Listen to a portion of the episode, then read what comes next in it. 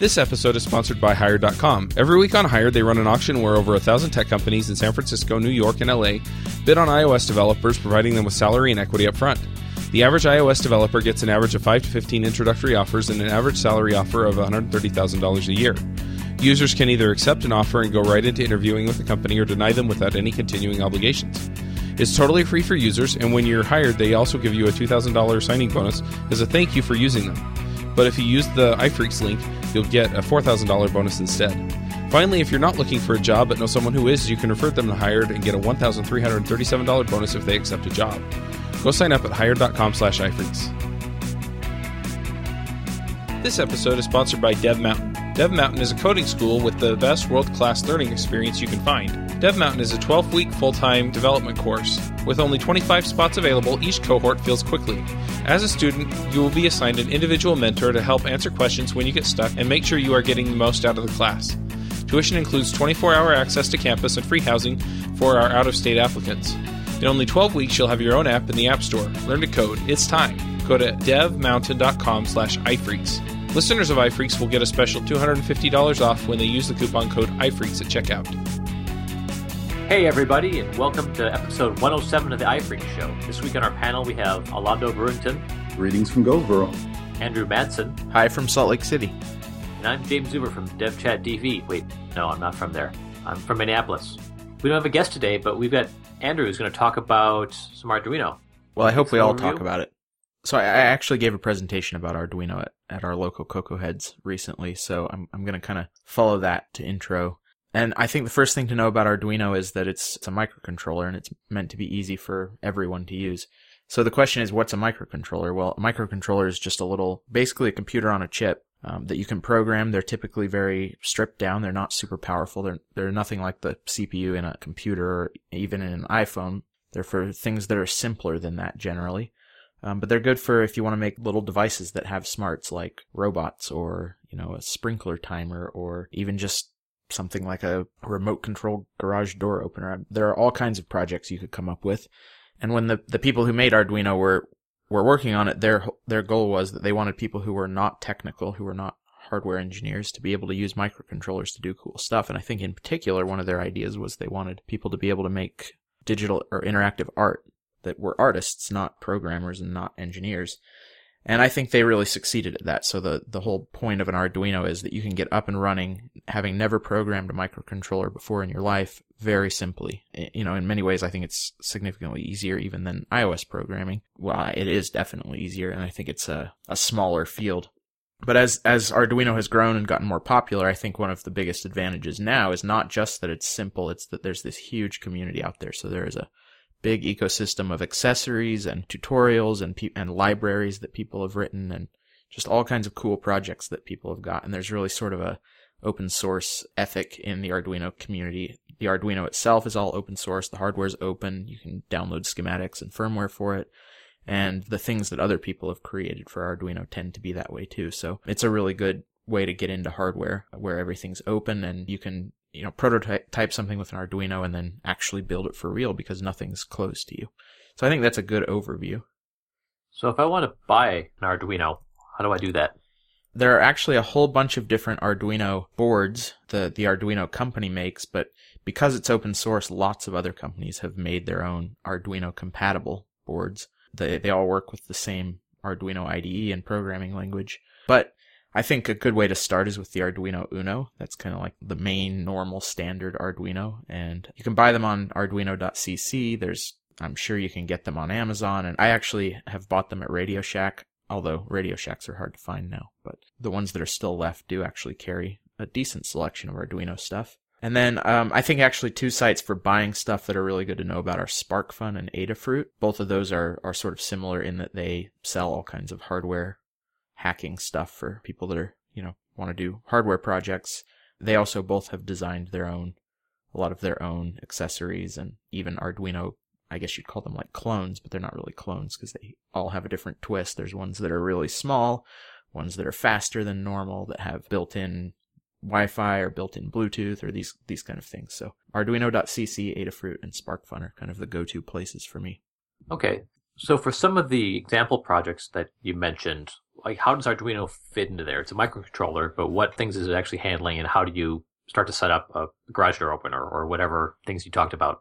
One of the great things that I mentioned is there's this huge ecosystem of accessories and typically those are called shields. People have gotten kind of confused when I've used the term shield before. This is kind of an Arduino specific term, but a shield is just a board that plugs on top of your Arduino board and gives it some other capability. And there are there's hundreds of shields out there. But there are shields for Wi-Fi, for Bluetooth, for Ethernet, shields with various kinds of sensors, like temperature sensors and motion sensors, water sensors. Um, there are motor controller shields.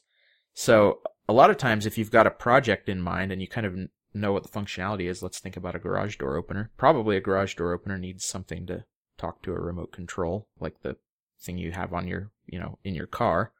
And you can get an RF shield that lets you use a little remote like that, and then your Arduino program can detect when somebody's pushed the button. So that kind of solves that part of it. You might also want it to be Wi-Fi connected. So you could get a Wi-Fi shield, and then of course you need a way to actually trigger the garage door going up and down. That might be a relay shield, so you can just close a switch. And one of the cool things about shields is they're stackable, so you can actually just put a whole stack of shields on top of your Arduino, and without having to do any soldering or anything like that, you can often build up this complete system that's pretty useful um, just from pre-made boards that plug together. So that's always a good starting point. And usually shields also ha- come with a library so that using them from your Arduino program is, is very, very simple. Okay, so that brings up a good question you mentioned there because it, it's so stackable. I was thinking sort of like what other equipment would I need to get started? You know, I've got, say I've, I've purchased an Arduino and I have a project in mind and maybe I've even gotten as far as getting the other shields is it always guaranteed to be stackable or is it possible I'll need some additional uh, equipment or hardware to make everything work? Well, yeah, so that, that really does depend on the project and it also depends on the Arduino you've got. There are so many variants now that there are some that, you know, I've, I've gotten an Arduino that's like the size of a postage stamp and you can't really plug shields onto it because there aren't any shields that are physically that small. You'd have to kind of wire up an adapter. Most of the shields are designed to work with the Arduino Uno, which, like I said, is kind of the standard one. So you certainly can get into situations where you need to come up with your own design with cables and solder things. And, but the great thing is there are lots of information in the community about how to do that out there. And there are even things people have made to facilitate that, like breakout boards and prototype. There's even a prototype shield where the whole point is you just plug the shield in, but then you could build your own circuit on it. As far as other equipment beyond that, I think really all you need is your computer. So the Arduino just plugs into your computer with USB and you can start programming it. So what am, when we start talking about programming, uh, what language or interface am I using to start making the Arduino do what I want it to do?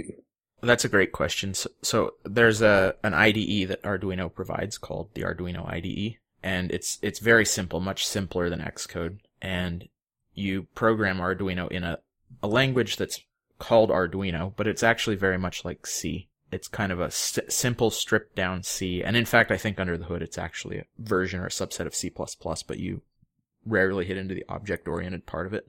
And getting up and running, you can actually have an Arduino that boots up and does something like flash a light in three, four, five lines of code. So if you've ever done any regular microcontroller programming, typically, even if you program them in C, which is common nowadays, there's all this boilerplate you have to go through, setting up registers and, you know, setting up a clock divider to get the clock speed right. And just to get the thing to boot up and do anything can be a pretty big pain. With Arduino, it's not like that. You can open up a new project and, you know, hit build and run and it just runs like on iOS and it's, there's already sort of a template there for you to fill in the first steps of what you want to do. Now, is this template similar for the different types of Arduinos you can have? Yeah, in, it... in my experience, it's exactly the same. And so there, there actually, we, we can actually talk about some of the specifics there. There are actually two parts of a, of an Arduino program that are required. You know, if you're writing a C program, you know, you create a main function, right? And the main function is the function that just automatically runs when the program starts. In Arduino, you don't actually have a main function. You have a function called setup and another function called loop. And they're just functions that return void and take no arguments and Setup gets called when the Arduino boots up, so that's a good chance to do any kind of setup you want to do, and often you'll sort of set up your peripherals and kind of get things running. And then loop is just called over and over again while the program runs. So that's where you put the meat of your program. A really simple example is like if you just wanted to flash a light on and off just every time through the loop, you would turn the light on if it was off before and, and vice versa. So those two functions set up in the loop are the ones that are required for any Arduino program, and they're they're the basis for even complex programs. So how often is loop called?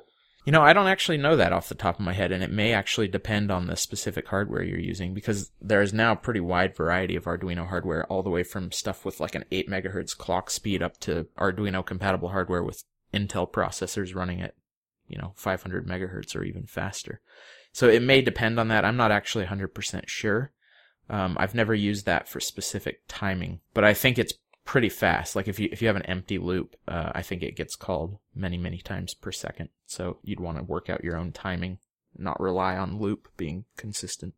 Okay, so loop is called over and over again. You're writing a function that you're expected to be called many times. So it's just polling and doing whatever you want to do. That's the it's your run loop, but you're not managing how fast it's called. That's all done by the Arduino operating system. Exactly. You, th- you can think of it very much like like the, the run loop in a in an iOS program where you where all that the input and stuff is being processed. You're not actually normally responsible for spinning that run loop. Things sort of get called for you. So what is the OS for Arduino? Is, well, is it their there- own thing? Yeah, there's not really an, an OS because it's uh you're you're essentially programming directly on on the chip. You don't uh, an OS provides things like disk I/O and process scheduling and you know all the normal things, virtual memory and that kind of thing, all the things that a, an OS does. And Arduino or microcontrollers in general are usually so simple that you don't run an R- run an OS. There's there aren't multiple processes running on the processor at once, so there's no real need to do a lot of that stuff that an operating system does. That said, there is, it's not an operating system, but of course, this work that they've done to make Arduino programming so simple means that there's stuff behind the scenes that you don't have to deal with, but it is there making things easy for you. So like that boilerplate that I talked about in a normal microcontroller, that's still required. It's just that Arduino has written that beforehand and then, you know, hidden the complexity so you don't have to deal with it. And of course, if you do need to go down into those lower levels, one of the great things is they have not, they haven't blocked any of that off. So, you know, if you're an advanced user and you want to do something that's more sophisticated than what sort of the built-in functions give you or whatever, you can drop down all the way to the lowest levels and you can even actually write assembly Oh, for an Arduino. I've done that in one instance. It was very simple assembly, but it was just uh, where I needed to get some really precise, fast timing on a pin. And it's very easy. You can just write some assembly in line without sort of breaking down the whole rest of your program. You still get all the advantages everywhere else, and then you can, in very targeted places, drop down to lower levels when you need to. Okay, so when you say Arduino's a, a microcontroller, that makes sense. How does this fit in with the other similar type systems like a Raspberry Pi? You know, how are they different from other things like things like that? Well, so a Raspberry Pi is a computer like you would, you know, like the computer on your desk or your laptop, and it runs an operating system. Uh, I think usually a version of Linux, although I'm pretty sure now Microsoft has some version of Windows that'll run on a Raspberry Pi, or at least they announced one. So a Raspberry Pi would be for things where you need a lot more power and sophistication, or I should say speed and sophistication, and you don't mind dealing with the extra complexity that having an OS and all that gives you. Raspberry Pis are also more expensive. You can get cheap, really cheap Arduino compatible hardware. I, in fact, I just ordered a few uh, little tiny, really tiny Arduino boards that were they're like six dollars. Oh wow, okay, yeah. Because I just I, I just ordered the Raspberry Pi twos that came in last week, and they were thirty five dollars a piece. Yeah. So and, and then an Arduino is just simpler. Like look at a Raspberry Pi and look at how many things are on that board, and then look at an Arduino and there are you know one or two main chips and a few components around that for power. So if you're designing your own hardware, you know, say you want to make a device, and this is actually something I'm working on now with the Wired In project that I mentioned on our last episode. Um, I've prototyped that whole thing with Arduino, but it's pretty easy to take an Arduino design and move that to a real production hardware design because it's not this hugely complex thing. It's already starting out hardware wise very simply. Okay, so it's useful for prototyping, things like that. Something you might want to build, but don't want to have laid out or wire up yourself. Yeah, you know, it's funny. I, I spent a number of years as a hardware engineer, and a lot of what I did was designing circuits and, and writing firmware for microcontrollers. And when I first heard about Arduino, I kind of thought, eh, well, that's for people who don't know what they're doing, you know? It's kind of like the old VI programmer that doesn't want to use an IDE or something like that, right? Or the old assembly or C programmer that doesn't want to move to a higher level language. And I sort of had that thinking. I thought, well, that's great for people who are starting out, but it probably gets in your way if you really know what you're doing. And I have to say I was completely wrong about that. So it is much like higher level programming languages where it really makes it so even if you know what you're doing and you're an expert, it removes a lot of just tedious work that you have to do normally and kind of mental energy that you have to expend dealing with complexity that's not there with Arduino. But that said, they haven't hid- hidden any of that. So you can dive in, you can take an Arduino design and that's a prototype and make your own design. And because it's all open source, you can even pretty much clone your, your prototype hardware. You've got schematics for everything that they've done, make the Arduino. I, I think this is actually gaining a lot of traction even among professional hardware engineers at, at real companies because it's so simple and easy to get up and running. It, it is really great for prototyping. It seems like they have a good balance between ease of use and giving yourself the power if you need it. Right. I think that's really important. Think about the best just software APIs that you've worked with. Usually they make things easy to get up and started, but they don't get in your way when you need to do sophisticated stuff. And they've done that both on the hardware and the software for Arduino. So I'm a big convert from kind of being down on the whole idea to being a huge fan. So we we we sort of outlined what an Arduino is and and sort of a lot of the advantages of having one and the flexibility. How does this tie into iOS? Well, it wouldn't really be iPhreaks without some discussion of iOS. So usually if you want to uh, make hardware that is going to talk to an iOS device, you've really got two choices, Wi-Fi and Bluetooth 4.0. Bluetooth 4.0, of course, is only only on devices that were made in the last few years, but that's most devices now. So I actually think that's the best way to go for most things. And there is now a huge variety of Bluetooth 4.0 compatible Arduino stuff. So you can get shields that add Bluetooth 4.0 to it. Arduino, there's actually a couple Arduinos that already have built-in Bluetooth. I've got one called an RF RFduino that's actually made by a, a third-party company, but for the purposes of, you know, using it, it's just like an Arduino. You program it with the Arduino IDE and everything else. And it has Bluetooth built in, and then you can use the core Bluetooth APIs on your iOS device or on your Mac to talk to it. And there are enough people out there playing with this stuff that it's gotten pretty easy. There's a pretty low barrier to entry to doing that. So the wired in signs that I mentioned, um, we've got an iOS app and SDK that can control those. And it was actually a really pleasant experience to get that up and running. So what does the code look like? Now we're talking about C dialect, which if we're trying to get people that aren't technical or not programmers seems counterproductive because C is not really the easiest language to learn. You're right. So it is a C dialect, and but what are what are the things that when you think of C that when, when you think C makes things hard for a beginner? What are those things about C? Memory allocation management. Yeah, so that's a big one. That's probably the the biggest one that I think of, and pointers are another one. Oh yeah. Right. Mm-hmm. Because of the way they've designed the standard library and uh, sort of the subset of C they're using, you rarely, if ever, have to deal with pointers or malloc or anything like that. And and and actually, that's partly because it's actually C++ under the covers. And I don't fully understand what they've done to do that, but I'm reading through some code that I wrote for Arduino here, and it's about a 300 line program, so it's nothing huge, but it's doing some real stuff. And there's not one place where I call malloc. I think the only couple places where I call, where I have asterisks for pointers are where I'm dealing with strings, passing strings around between functions, so they're char stars, but it's like this. It looks like really simple, like the simplest C that you could write. And if you didn't tell someone, hey, this is C, they probably would never, you know, they wouldn't know. They would, they would just think, oh, this is how you program an Arduino. I'll, I'll have to put a link in the show notes to some, some example code so that people can see it. There are a whole lot of examples that come with the Arduino IDE, and even the pretty complex ones are quite readable. Okay, so if I want to create a Bluetooth enabled Arduino device and talk to my phone, you know, transmit, who knows, temperature or something like that.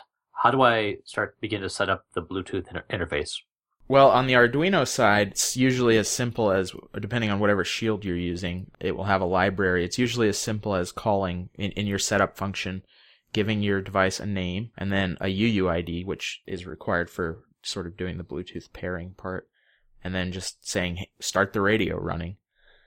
And then um, they'll they will give you a callback function anytime you receive data over the Bluetooth link, so that you can process that data in your Arduino. It'll it's just a regular function that gets called when some data came in, and then there's also a library function that you can call to send data back. So it's it's very simple on the Arduino side. On the iOS side, you've got to do a little bit more work.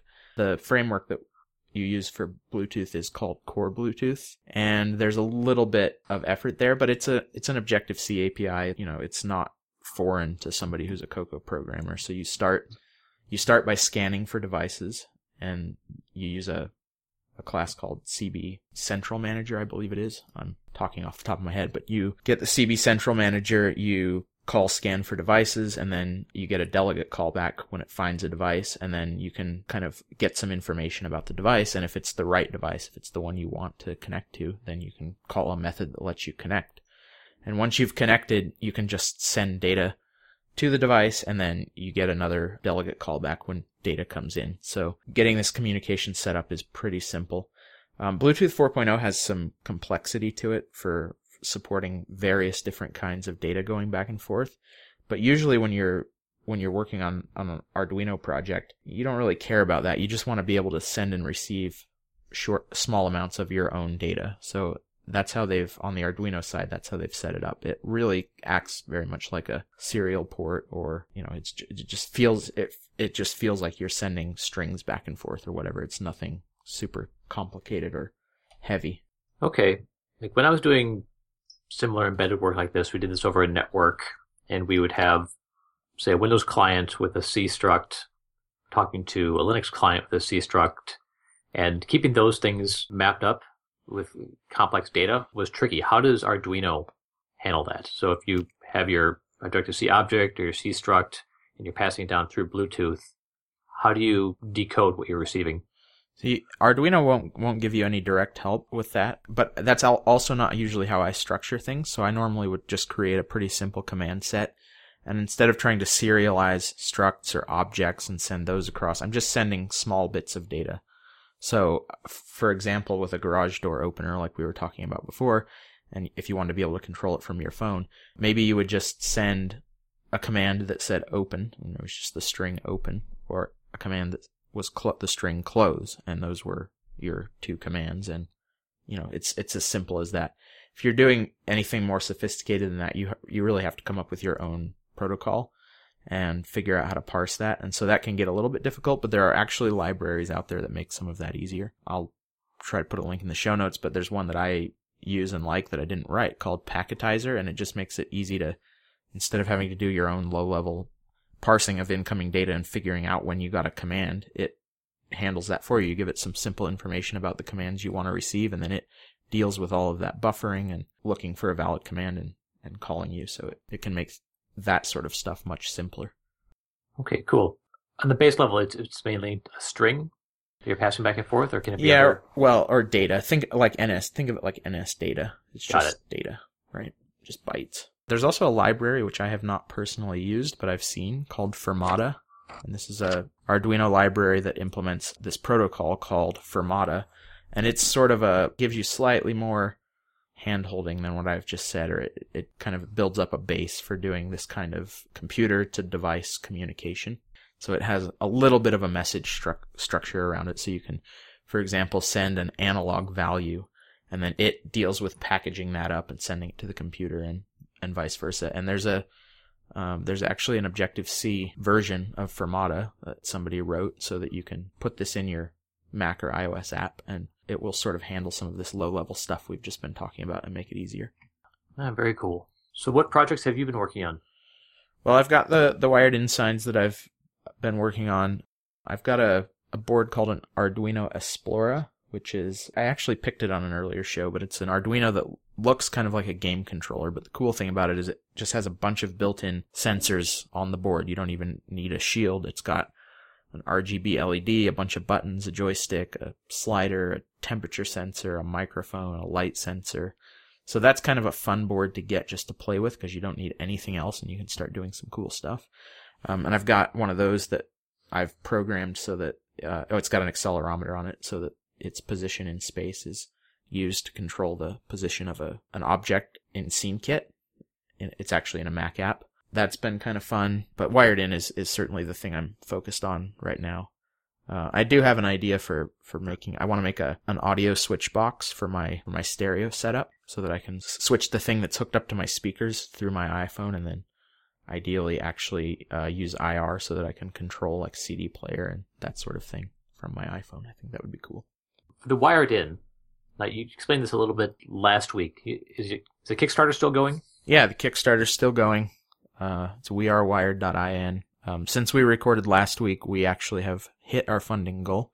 So we're excited about that, but we're hoping to, to hit some stretch goals. So I'm actually really excited about that. This is the first time I've had a Kickstarter project and it's pretty exciting to have it fund and we're actually going to get to make these things and, and get them out to people. Yeah, I'm actually pretty excited about getting them. I ordered, I think I back to the level where I get two. One is programmable, the customizable one and the, the default one. Cool. Yeah everybody I tell comes up with an idea for their, you know, for what they want their sign to say. And we, we're having a lot of fun hearing from people. We actually had an article on Recode today and quoted Ina Fried as saying she wanted one that said something like, don't bother me unless you have Diet Coke. so we're going to try to make one of those for her. So for those devices, that is, you know, a device that you put on your desk and it turns on or it turns off based on what's happening. How is that wired up? Well, I, I should tell you that our hope is if we hit a stretch goal, you'll actually be able to change the color of the RGB. We'll, we'll make the LEDs RGB LEDs, so you'll be able to change the color of the sign too. But assuming we don't hit that stretch goal, you're right that it's just on off. Uh, well, you'll actually also be able to set the brightness, hopefully. It actually looks very similar to what I described with the garage door opener. So I've prototyped this whole thing using Arduino. I'm starting now on the on the non-Arduino final design, but for the Arduino prototype, I just have a really simple protocol where you can send a message that is RGB and then, you know, like a number from 0 to 255 for each of red, green, and blue. And that tells the sign which color to light up the lights. We don't actually really need any communication from the sign back to the computer. So the only thing I send is sort of a little packet that just says, I received that message successfully. That way the computer can tell if it's successfully talk, or the, the iOS device can tell if it's successfully talking to the sign or if it's lost its connection or whatever. And it's a very, very simple command set. Okay, so this was controlled through your iPhone? Yeah, we actually have a, an SDK. It's not public yet, but we're, we're planning to release it for iOS, and it actually works on the Mac too, and that's pretty cool because core Bluetooth is exactly the same on OS 10 and iOS, so the code is literally identical. We just compile it for OS 10 for the OS 10 SDK and for iOS for iOS. And yeah, core Bluetooth is not it's a little bit verbose. You have to do, you know, a decent amount of boilerplate, but it's nothing crazy and it's not scary. It's really normal Objective C code. Uh, we're we're planning to open source that when project ships. I don't want to open source it right now because it's uh, kind of half finished and protocol is not completely final and all that. So I had a question about, uh, and it's probably taking a, a, bit of a step back outside of the iOS specific implementation, and that is, so I say I get my hands on a, a one or two of these Arduinos am I able to sort of build something and then take it back apart pretty easily to reuse it? Say I just want to learn because I'm really looking for like suggestion for a great starter project for someone who's new to microcontrollers. I'm looking for a project to do with youth, you know, to kind of get them engaged. And it'd be great to hear like, this is a great project you do. You can set it up and it back down and kids can really see like how to program it, make it work and then get it ready for the next class that comes in. Yeah, I, I, definitely think Arduino is great for that. And because of what I described with the shields, those shields are just plug and, you know, they just plug in and stack. There's no soldering. You can certainly just really easily unplug them.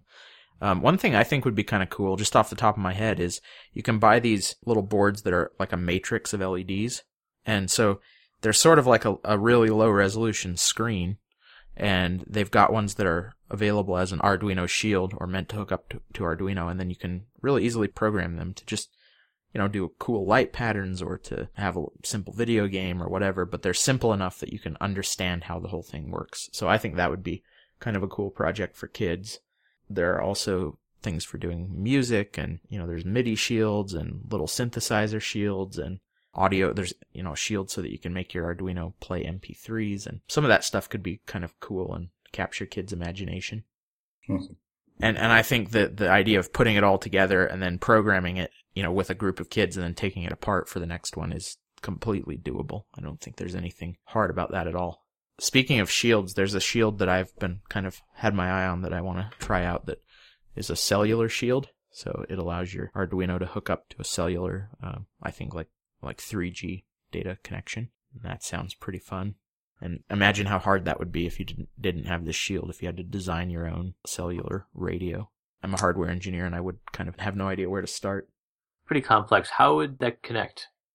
Would you need your cellular device registered with the with the company? Yeah, I think Or you have what? to. I think it takes a SIM card, so you have to get a like a data only SIM card and put it in there. You could probably take the SIM card out of your phone and put it in, but if you you know want to use it normally, I think you have to go buy a data only SIM card from a carrier. Mm, okay. I don't know. I don't have one, but I've been toying with the idea of buying one. I don't really have a real project in mind for it. It just sounds cool. Yeah, this sounds like this might have been a better way for me to go as far as hooking up like a soil sensor or something to tell me when to water my garden or something like that with a few of the necessary shields. I, w- I would like to receive that data though coming to my phone maybe or something like to get an alert that it's time to water if it has been too long. Yeah, I, I think Arduino would be ideal for that kind of thing. There's actually another device that's not not Arduino, but it's also really cool that I've played around with called an Electric Imp. And uh, the cool thing about Electric Imp is it's it's the it's the size of an SD card. It's it actually looks exactly like an SD card, but it's programmable and it's connected to the internet and through Wi-Fi. And they've also got a, a web service back end so that if you want to, you can have the the Electric Imp that's hooked up however you want it with sensors and, and whatever. It looks, it'll look just like a REST API on the other side. So you can write an app that will control your device using Electric Imp, just using the kind of same kind of REST API that you're used to with, you know, that every iOS programmer has used.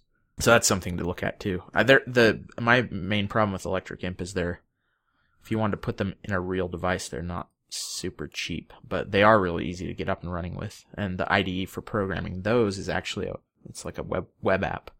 They even get programmed over the internet. Oh, cool. And I hadn't So- really thought about it before, but I'm sure you could use the electric imp with an Arduino. And I'm I'm kind of looking right now, and it looks like uh, there are. I don't know if you can actually buy a shield, but but there are. Oh yeah, there's a SparkFun has an electric imp shield for the Arduino, so it would be a a cool, easy way to give your Arduino this Wi-Fi connection and, and a REST API to talk to it. Pretty cool.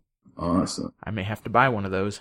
So, what are some patterns that you've recognized dealing with Arduino and just writing code that you weren't aware of before that you found very useful?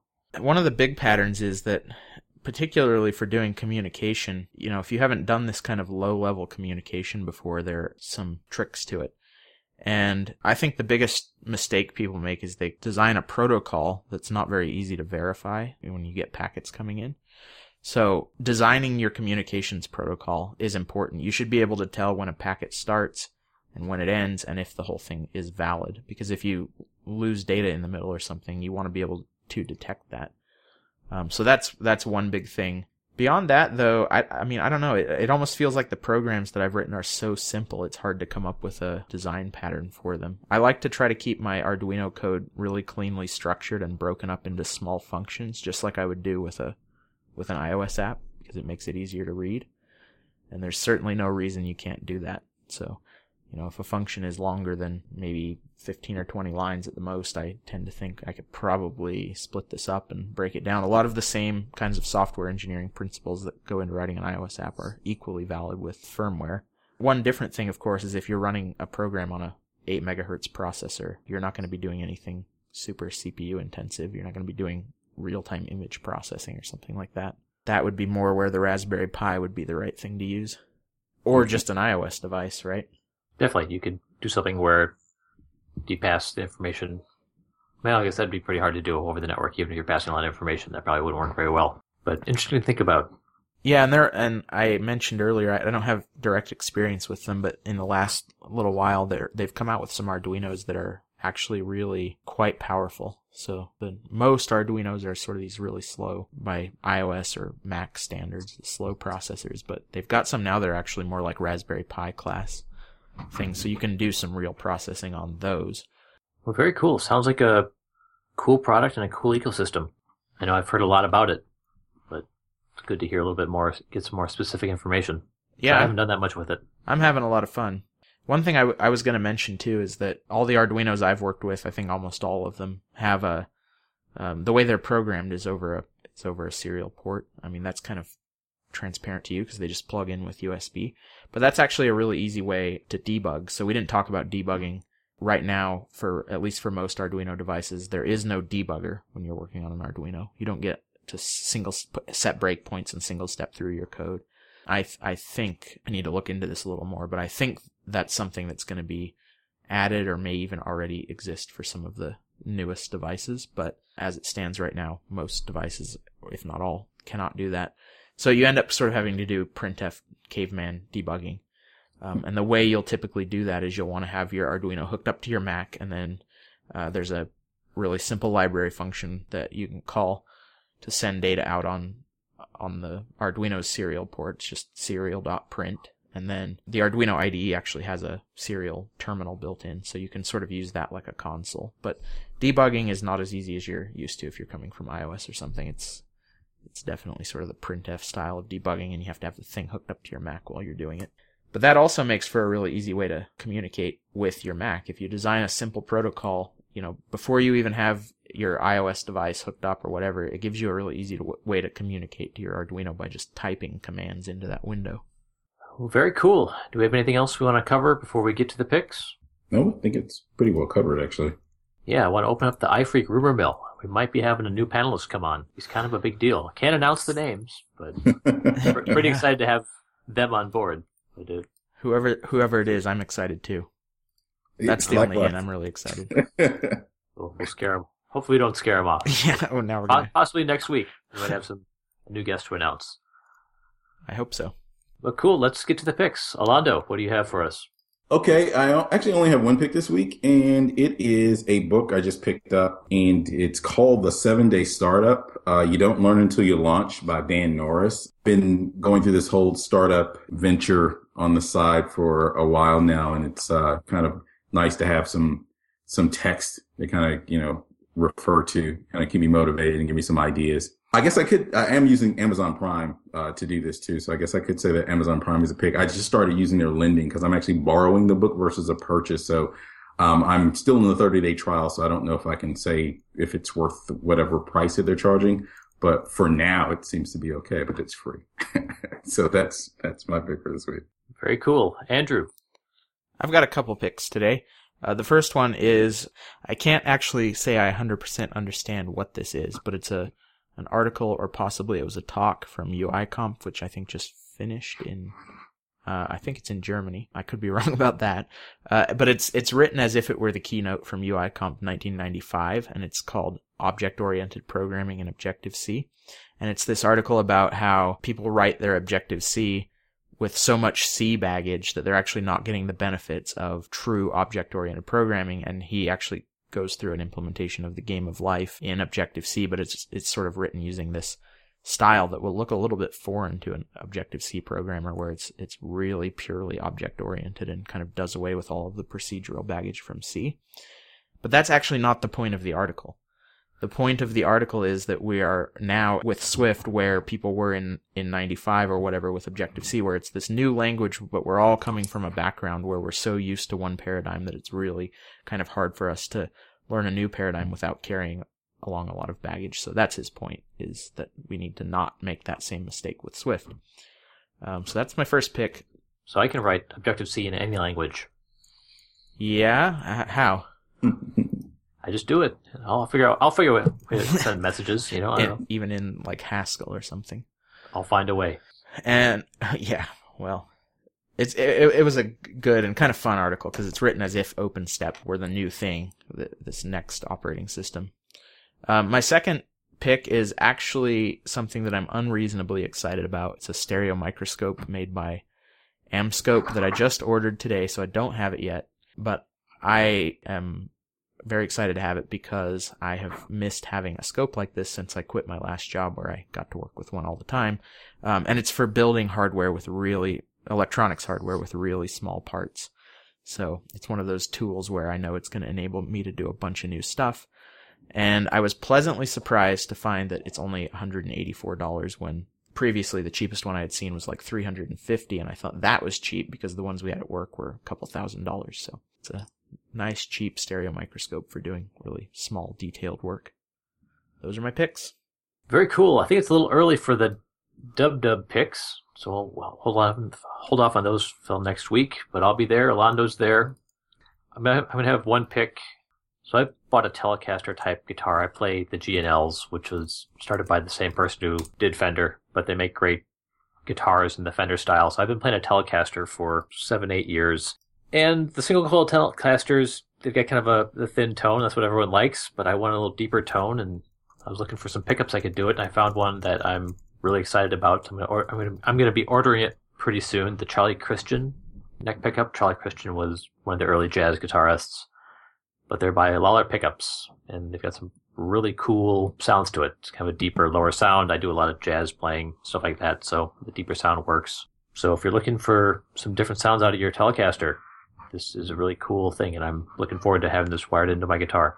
You should do it. You should do a special iPhreaks performance once you get it. There Yes. we go. Before and after. hmm I'll be play the blues. I'm o- I'm only half joking. I would love to hear that. Okay. There, there we go. You can fire it up. Get the amp in here. Go Yeah. crazy. New theme song. But that's it for our show. Thanks everyone for showing up. We learned a lot about our Arduino. So yeah, great. Andrew was our panelist slash guest today. So thanks a lot. Awesome, Andrew. I'm actually on my way to that Radio Shack once we. uh, Yeah, you got- really you really should. I buy my Arduino stuff there just because it's around the corner. Even though I don't know how much longer that will be true, but still is right now. Londo's actually in the car on his phone at this point. Give me that Arduino. It's, it- it's basically 2005 here, so I think it's going to be open for a while. Oh, good. Right. Yeah. Perfect. The time machine. All right. Thanks, guys. This episode is sponsored by Mad Glory. You've been building software for a long time, and sometimes it gets a little overwhelming. Work piles up, hiring sucks, and it's hard to get projects out the door. Check out Mad Glory. They're a small shop with experience shipping big products. They're smart, dedicated, will augment your team, and work as hard as you do. Find them online at madglory.com or on Twitter at madglory. Hosting and bandwidth provided by the Blue Box Group. Check them out at bluebox.net. Bandwidth for this segment is provided by CacheFly, the world's fastest CDN. Deliver your content fast with CacheFly. Visit C-A-C-H-E-F-L-Y dot com to learn more. Would you like to join a conversation with the iPhreaks and their guests? Want to support the show? We have a form that allows you to join the conversation and support the show at the same time. You can sign up at iPhreakshow.com slash forum.